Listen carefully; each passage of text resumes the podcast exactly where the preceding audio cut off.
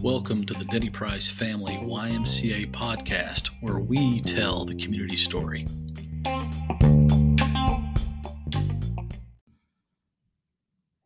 All right, we're here for another podcast, the Denny Price Family YMCA. We have the Chambers brothers, who are local legends around the community for various reasons. We won't get into all those reasons today, but we've got an exciting night here in Enid. We've got the one Christmas tree lighting about, I think, six o'clock and all the festivities start. But today we're going to talk to Caleb Chambers and Micah Chambers, and we're going to start with Caleb, ask him a few questions on what's been going on. Caleb is a Air Force Academy. What exactly do you call yourself? Cadet. Cadet, cadet, yeah. And so we're going to talk about kind of your journey from when you decided to be an Air Force Academy cadet. I know you had uh, probably a year or two in advance. You had to start preparing for that. So tell us kind of that uh, that process or that journey you took to get there.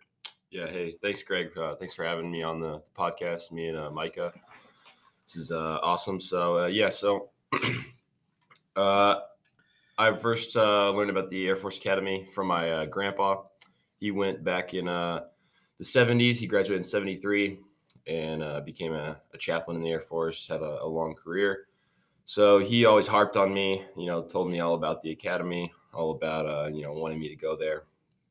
Um, my dad was in the Air Force, so I've grown up in an Air Force family. Uh, so you know, I've been exposed to that throughout my life, and um, around ninth grade, I decided I wanted to go into the Air Force. Um, you know, for my career, um, but I wasn't sold on going to the Air Force Academy um, because of all the stories I heard from my grandpa. It is a very, uh, you know, it's a military school, so it's a lot different than um, Not just college, is it? yeah, it's a lot different than Yeah, I didn't uh, know normal your college. your grandpa was a chaplain. So tell us a little bit about him while we're on him.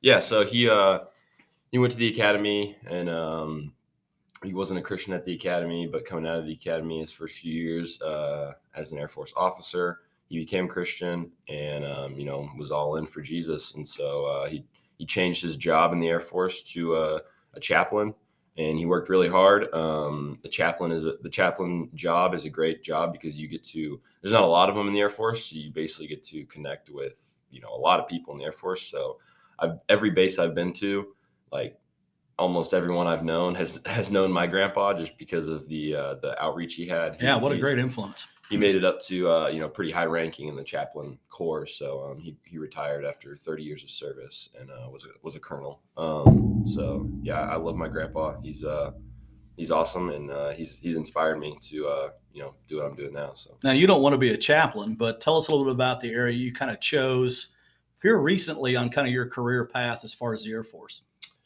Yeah, so my dad was a pilot. Uh, that's the uh, usually the go-to route for um, you know going to the academy or joining the the Air Force as an officer.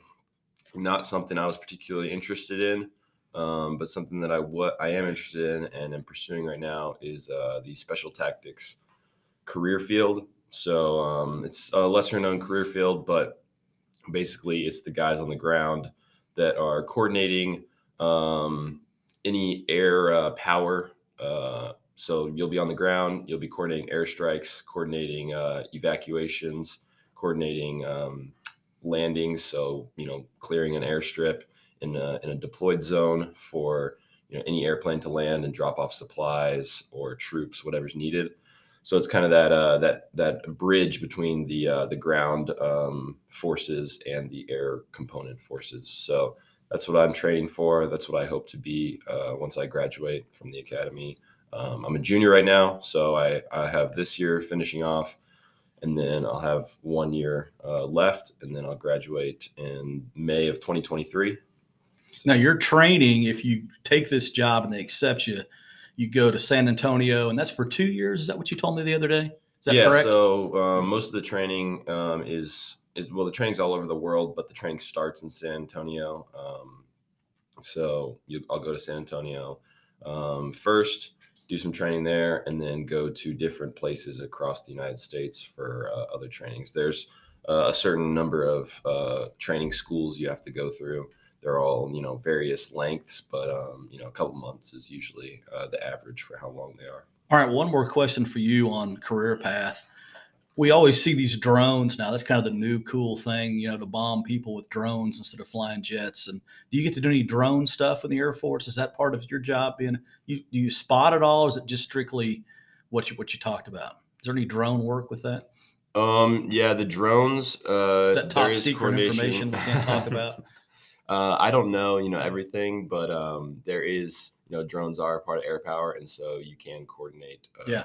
You know, drone attacks, drone strikes. Um, drones do a lot of ISR, which is like intelligence, surveillance, Yeah. reconnaissance.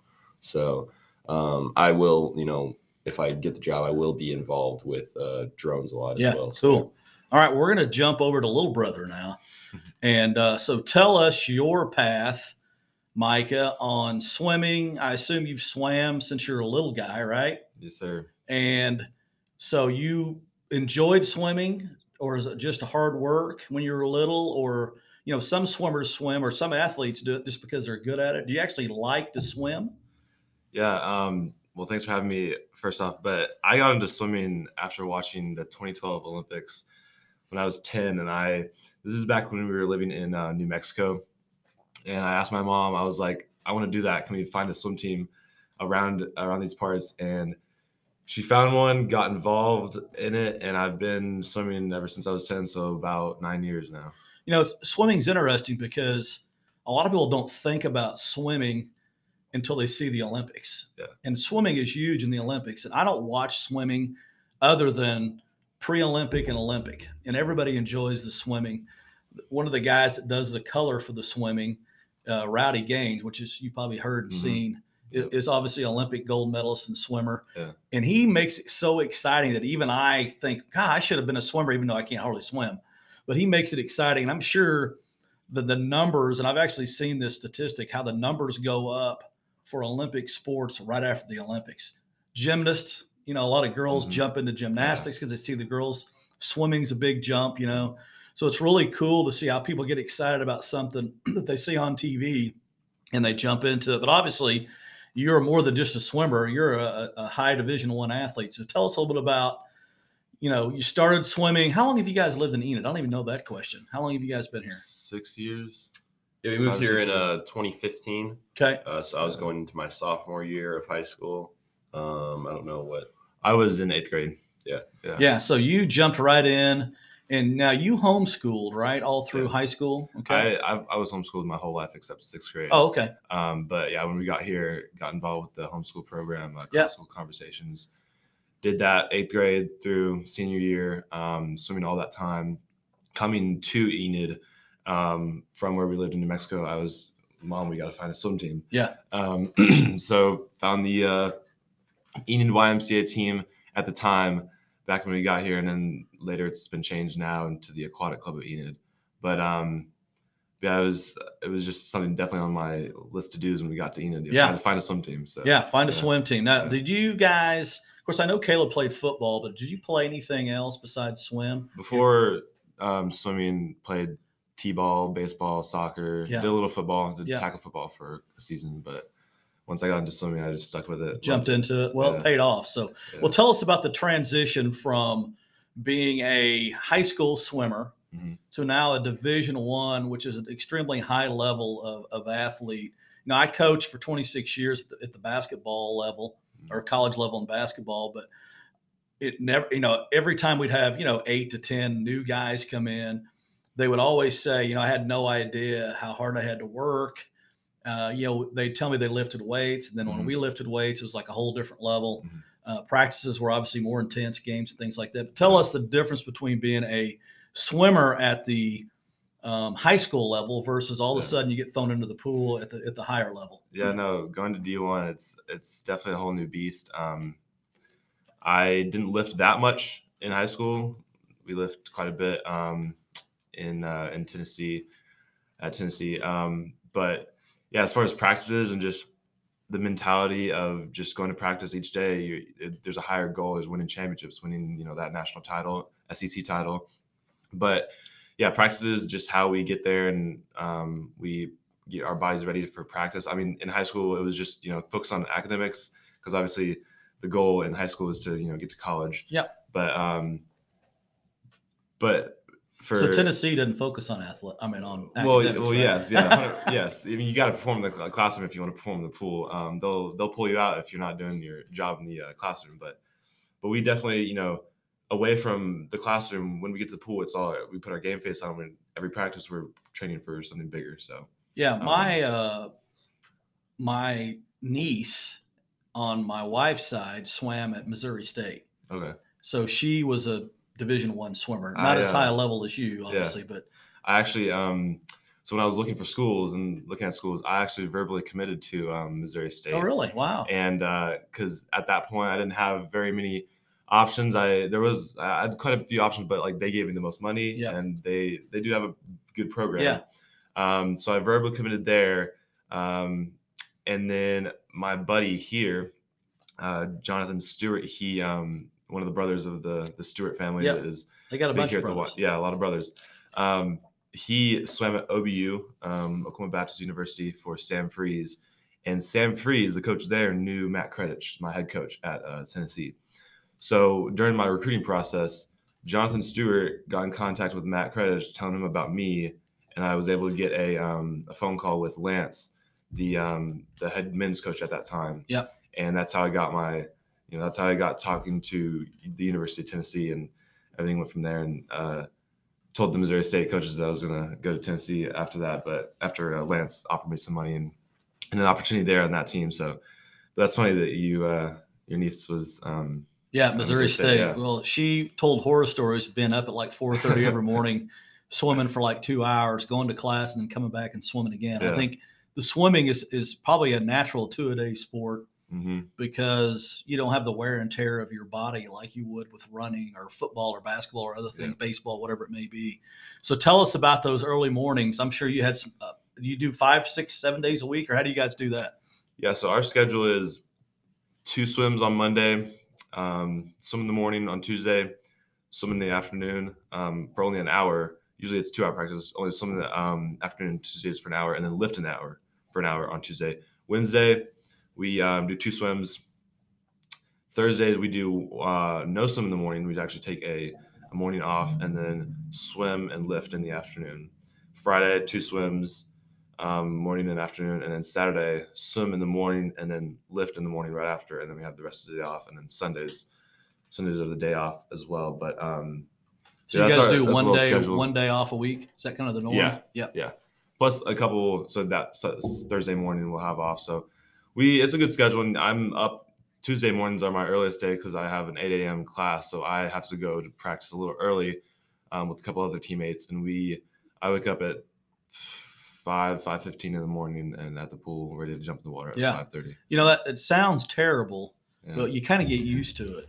yeah, and sure. then you know i know uh, you know our guys would were used to staying up late and it didn't take them long to figure out that you know the earlier you go to bed the better you're going to feel that's exactly, yeah. part of the discipline of being a, a high level athlete Athlete, is yeah. learning to eat right learning to sleep right Mhm. um, college kids never get enough sleep No. um, there's a lot of research out, particularly on high level athletes, and um, that they try to sleep even up to 10 to 12 hours a day. Now, they're not in college at this point when they can do that, but Yeah. uh, rest is obviously important. So, I'm giving you a Very little tidbit on, on getting some rest. So, yeah, um, now Caleb did say, though, that he could still beat you in the pool. I don't know if that's possible Really? or not. So, Really? now tell you're a sprinter, right? yes, sir. You're a 50 and 100 or just 50? 1500, yeah. Yeah. And I do some butterfly and backstroke as well Yeah. as freestyle. Um, I the the 50 is really fun to watch in the Olympics. Mhm. Of course, if you blink, you miss the whole thing. They're so fast now; it's crazy. Yeah. And they're literally like beating each each guy by like an inch. Yes. So there's not a lot of room for error on the sprints. No. But uh, all right, so tell us the gold medalist for the 50 this year. Do you remember his name? Yeah, Caeleb Dressel. Um, You did remember it good. I remember yeah, that too. he's he's quite an idol in the sport. Everyone everyone looks up to him. He's been dominating the pool for quite a while now. Um, out of college, his, his uh, senior year, he was breaking American records um, in the short course pool, and then he goes to the long course pool, the Olympic size pool, and is breaking more records um, and winning gold medals. So yeah, he's definitely someone that we look up to in the sport. But he's he's crazy. I remember when you guys weren't even around. This is back when I was a kid. Yeah. We would watch the Olympic swimming. Of course, Mark Spitz and those guys, you legends of swimming. Mhm. And those guys are just kind of skinny guys. now they're big, strong, football looking athletes. They've changed their bodies, changed their diet. So when you guys lift, what parts of your body are you spending the most time on? Yeah, great question. Um, so when I got to college, that's also something that was different um, from high school, just lifting a couple weights. Uh, we focus specifically on um, certain parts of the body, and we have a great strength and conditioning coach that um, researches best ways that um, sprinters can build, where to build muscle on sprinters and just swimmers in general. So we'll spend a lot of times on developing our lats, shoulders, um, squatting still, um, the leg power, and then a lot of just like uh, stability, mobility, um, core stuff. Core is big for everybody Very, very, nowadays. very yeah. big. Yeah. That's kind of So- came in on all sports. Mhm. Um, you know, we spent a lot of time with core with our basketball guys. They didn't realize that their core was so weak until we got a hold of them. Of course, they couldn't even walk, you know, for a couple days after all the core work we did. Yeah. But anytime you're moving, adjusting, twisting, turning, you know, the cores, if you Big did part. nothing but core, that would be better than some of the other things. Honestly, yeah. And that's kind of with anything now. They've really Mhm. changed how we work out as as athletes. And and I know I'm far from a, a collegiate athlete at this point in my life, but I, I play golf, which is um, a sport that is more mental mental than it is physical. Yeah. But I've even learned in the last few years, the older I get, the more core work I do, the better my back is, and the further I hit the ball. Even Oh, yeah. my age, I'm actually hit the ball further now than I did ten years ago because I do a lot of Yeah. core work. So really changed how I do things. But nobody's interested in listening to me talk about golf. But all right, well, let's talk about you guys' families. Let's get both of you involved with this. You guys have a big family. Tell us about brothers, sisters, and, and I know, of course, your mom's got COVID right now, so she's probably home quarantined. But what do you, when you guys get together for Thanksgiving? Tell us about your family, brothers and sisters, a little bit. Yeah, so you guys can take turns back and forth if you want. So Um, I'm the eldest. Uh, he's the second eldest of seven total kids. Um, so we have a, a, a large family, and um, it's something that I've always uh, loved. I've always, you know, enjoyed being a part of the family, especially as my role being the eldest. Do you ever feel like dad sometimes being, what are you, 22, 21? 21. 21, so- right. Yeah, so I yeah, sometimes I do feel uh, that I have you know that responsibility to kind of help bring up the uh, the younger few, uh, just you know because I have experienced a lot of the things that they're going through right now. Um, but yeah, I'm very thankful for all of them. They look up to me, you know. I look I look up to them. You got them fooled, right? Yeah, yeah. There's there's definitely a lot of uh, a lot of uh, messing around and, and clowning around still. So it's a good time. I love coming home. Now, your youngest of your siblings is four. Is that correct? Four, yeah. He'll be uh, he'll be five on Christmas Eve this year. And I haven't even met him yet. So, how- what's his name? his name is Simeon. Simeon. All right. So, what is he like? he's uh he's pretty rowdy. I mean, you don't have to go. you don't have to walk very far in the house to find something going on. And He's usually in the middle of it. yeah, yeah. And, him and Jake, and the second youngest. But um, we were even playing a card game last night, and we were all just getting into it and having a great time. But yeah, it's definitely very energetic around the house. Siblings are interesting because they can be apart, but when they get them back together, it's almost like you revert back to when you were kids again Mhm. and all the things that you did. And even though you have little ones as siblings, they're still part of everything that you do. It's kind of a unique experience. People that don't have large families don't really understand that. Um, Mhm. how how neat it is to just get all of them together and just be loud and noisy and even if you tear a few things up it's still Mhm. good but Mhm. um, so tell us about you guys growing up. What what did you guys did you guys spend a lot of time together? I know you have different interests but what did you guys do together? Do you guys do you like to fish? Do you like to hunt? Do you just play catch? What do you guys do together? Yeah, so um, I I love hanging out with my family, and we've we do everything together. So growing up, we were very close knit. Uh, my dad was a very big outdoors guy, and just fostered um, a family culture of you know we'd rather do things together and um, you know go on long road trips than you know fly in a plane or you know on vacations we'd go camping or go up to the mountains do something that it wasn't as touristy i guess but you know fostered more of a family time, family atmosphere. So some big things we loved to do was um, going to the mountains, snowboarding, skiing. I remember doing that every year since I was Yeah. eight. Um, and a funny story about the Olympics. Uh, so, I mean, we also at home just tear it up every day. I skateboard. Well, we all skateboarded and and and uh, rode scooters when we were little because there was a skate park right next to uh, where we lived Yeah. Growing up. So we'd go there every day. But I remember uh, one Winter Olympics. I think it was the the big one that uh, Shaun White really came out. Oh, yeah. of, of the woodworks. Yeah. kind of you know put on that display of Yeah. winning all those gold medals.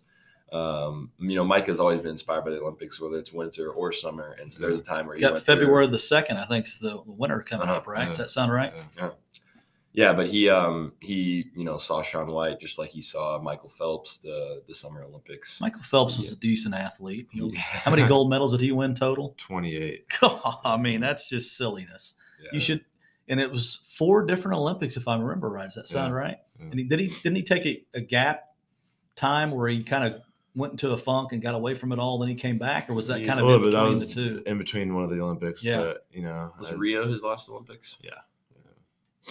I mean, can you imagine being that good at something? And I know that's the goal of all of us is to be great, but genetics play such a big part of, you know, being that elite, but then putting in the work's a combination of those things too. So Mhm. Yeah. kind of the perfect storm. You've got genetically, he's kind of built funny. He's long, long waisted, long arms, broad Yeah. shoulders. But then the amount of time, which you understand that, that it takes to be that good. And then you got the mental part of aspect of it too, Yeah. which uh, is probably just as important as the genetic part uh, is being mentally tough, like a Tom Brady, who's, you know, what is he, 90 years old and he's still playing the NFL. It seems like he's been playing forever, Yeah. you know. So, or, all right, well, Micah, tell us a funny story on Caleb. Funny story on Caleb. I mean, I can't really think of one right now, but the, we would always. I just remember being inspired by him. Like I just always um, growing up. I mean, you kind of look up to your older brother, huh? Sure. But uh, we would always go to the skate park, like he was saying, and he he would always like he's always been eh, one with fashion and whatnot. But back then it was like the skater look, and he had his big DCs on, and like he was he kind of enabled like that skater boy type of uh, vibe now back DC, what is that? That- jeans or pants? The, the the shoes, but oh, I thought um, those. I thought they were Vans. Is that a different? Van. I mean, he had Vans. He Oh, he, yeah, had- he got had them all. both. I he got them all. Yeah. All right. Well, I'm not a skateboard guy. he so you was, he was being a the little skateboard like that. That inspired me, but he's just like he looked funny whenever he was. Uh, Did you did you do any blonde, you know, in your hair or anything No, like I that? never No? got he had that the skater boy dye. look though. It was long hair. Yeah, I did have the long hair. The, that was back in the Bieber days. Oh, yeah. you heard about that. So Oh yeah. I definitely have the Bieber cut, the the baggy, uh, or actually no, there's the skinny jeans with the big uh, puffy shoes. But yeah, that's what he's Yeah. talking about. Yeah. Skinny jeans. I don't. I probably don't look good in skinny jeans. It's not my thing. So, all right. So Caleb, tell us funny uh, funny story on Micah. You think of Um, anything funny? Yeah, Like so we- wearing a uh, swimsuit that's way too small or anything like that. yeah, he would always, uh, you know, come home looking looking funny in swimsuits. I, I always would, would always give him a hard time for uh, being a swimmer. He would uh, shave his whole body. Oh yeah, you got to do all Uh, that. so I would always give him a hard time about that because Does it grow back? Yeah, it's growing back right now. I actually got shaved recently for our big uh, mid-season invite meet um, last weekend, but it's growing back right now. But it definitely looks funny whenever it happens. Starts prickling out. Yeah. Now, does that actually make any difference? That just what a swimmer does. It's as much as it's mental, like when you get in the water with no hair, it's the, the feel, but it's also you know it reduces drag when you're a Yeah. guy and you have that much hair on your Yeah. body. But yeah, I mean, I know swimmers do it. I just didn't know if that was something they just do to be doing it, or yeah. is it actually legitimate? We're talking about milliseconds. Of course, sometimes that may be the difference between winning and losing too. But Yeah, no, it helps. Yeah, for sure. well, we're close to our 30 minute time limit, but I appreciate you guys coming in. Excuse me. And um, we're going to continue to follow both you guys through your Air Force career, whether you're flying a drone or you're uh, guiding people on on landings and moving people around and swimming, and hopefully the Olympics in France in 2024. 2024, Yeah, Does that sound right? But it sounds like a long time off, and it's not really, is it? not really. So that's kind of the plan, right? Hopefully at some point. yes, sir. So you've got to get some of those older guys to retire before you can catch them, right? Yeah, But one thing about uh, swimming in the Olympics is if you're good enough to be on the swimming Olympic team, you got a chance to win because our Yeah. Olympic swim team's as good as there is every year, along with yeah. you know several other countries that are good too. But we we won't talk about them; they're rivals. So, so who's the big? To, I was talking to Foster about this yesterday, or a couple days ago, actually, and he was talking about how he thought swimming was, you know, such a uh, a set in stone sport. Like uh, you, you got the good guys, and then you got everyone else. And there's not really that many upsets. And um, you know, I was telling him I, I watched the last Olympics, and I thought there was quite a few upsets. And uh, you know, it, it's kind of like it's it can be anyone's game. I remember watching one of the the races, some 18 year old from like Georgia or Kazakhstan, you know, some uh, Asian country that no one had ever heard of him, and he won gold in something. Yeah. And so it's always fun to see the Olympics, just to see. There's a girl also who beat Katie Ledecky. I remember and, uh, seeing that. and, you Yeah. know, everyone was surprised, and it was Yeah. like, wow. Yeah.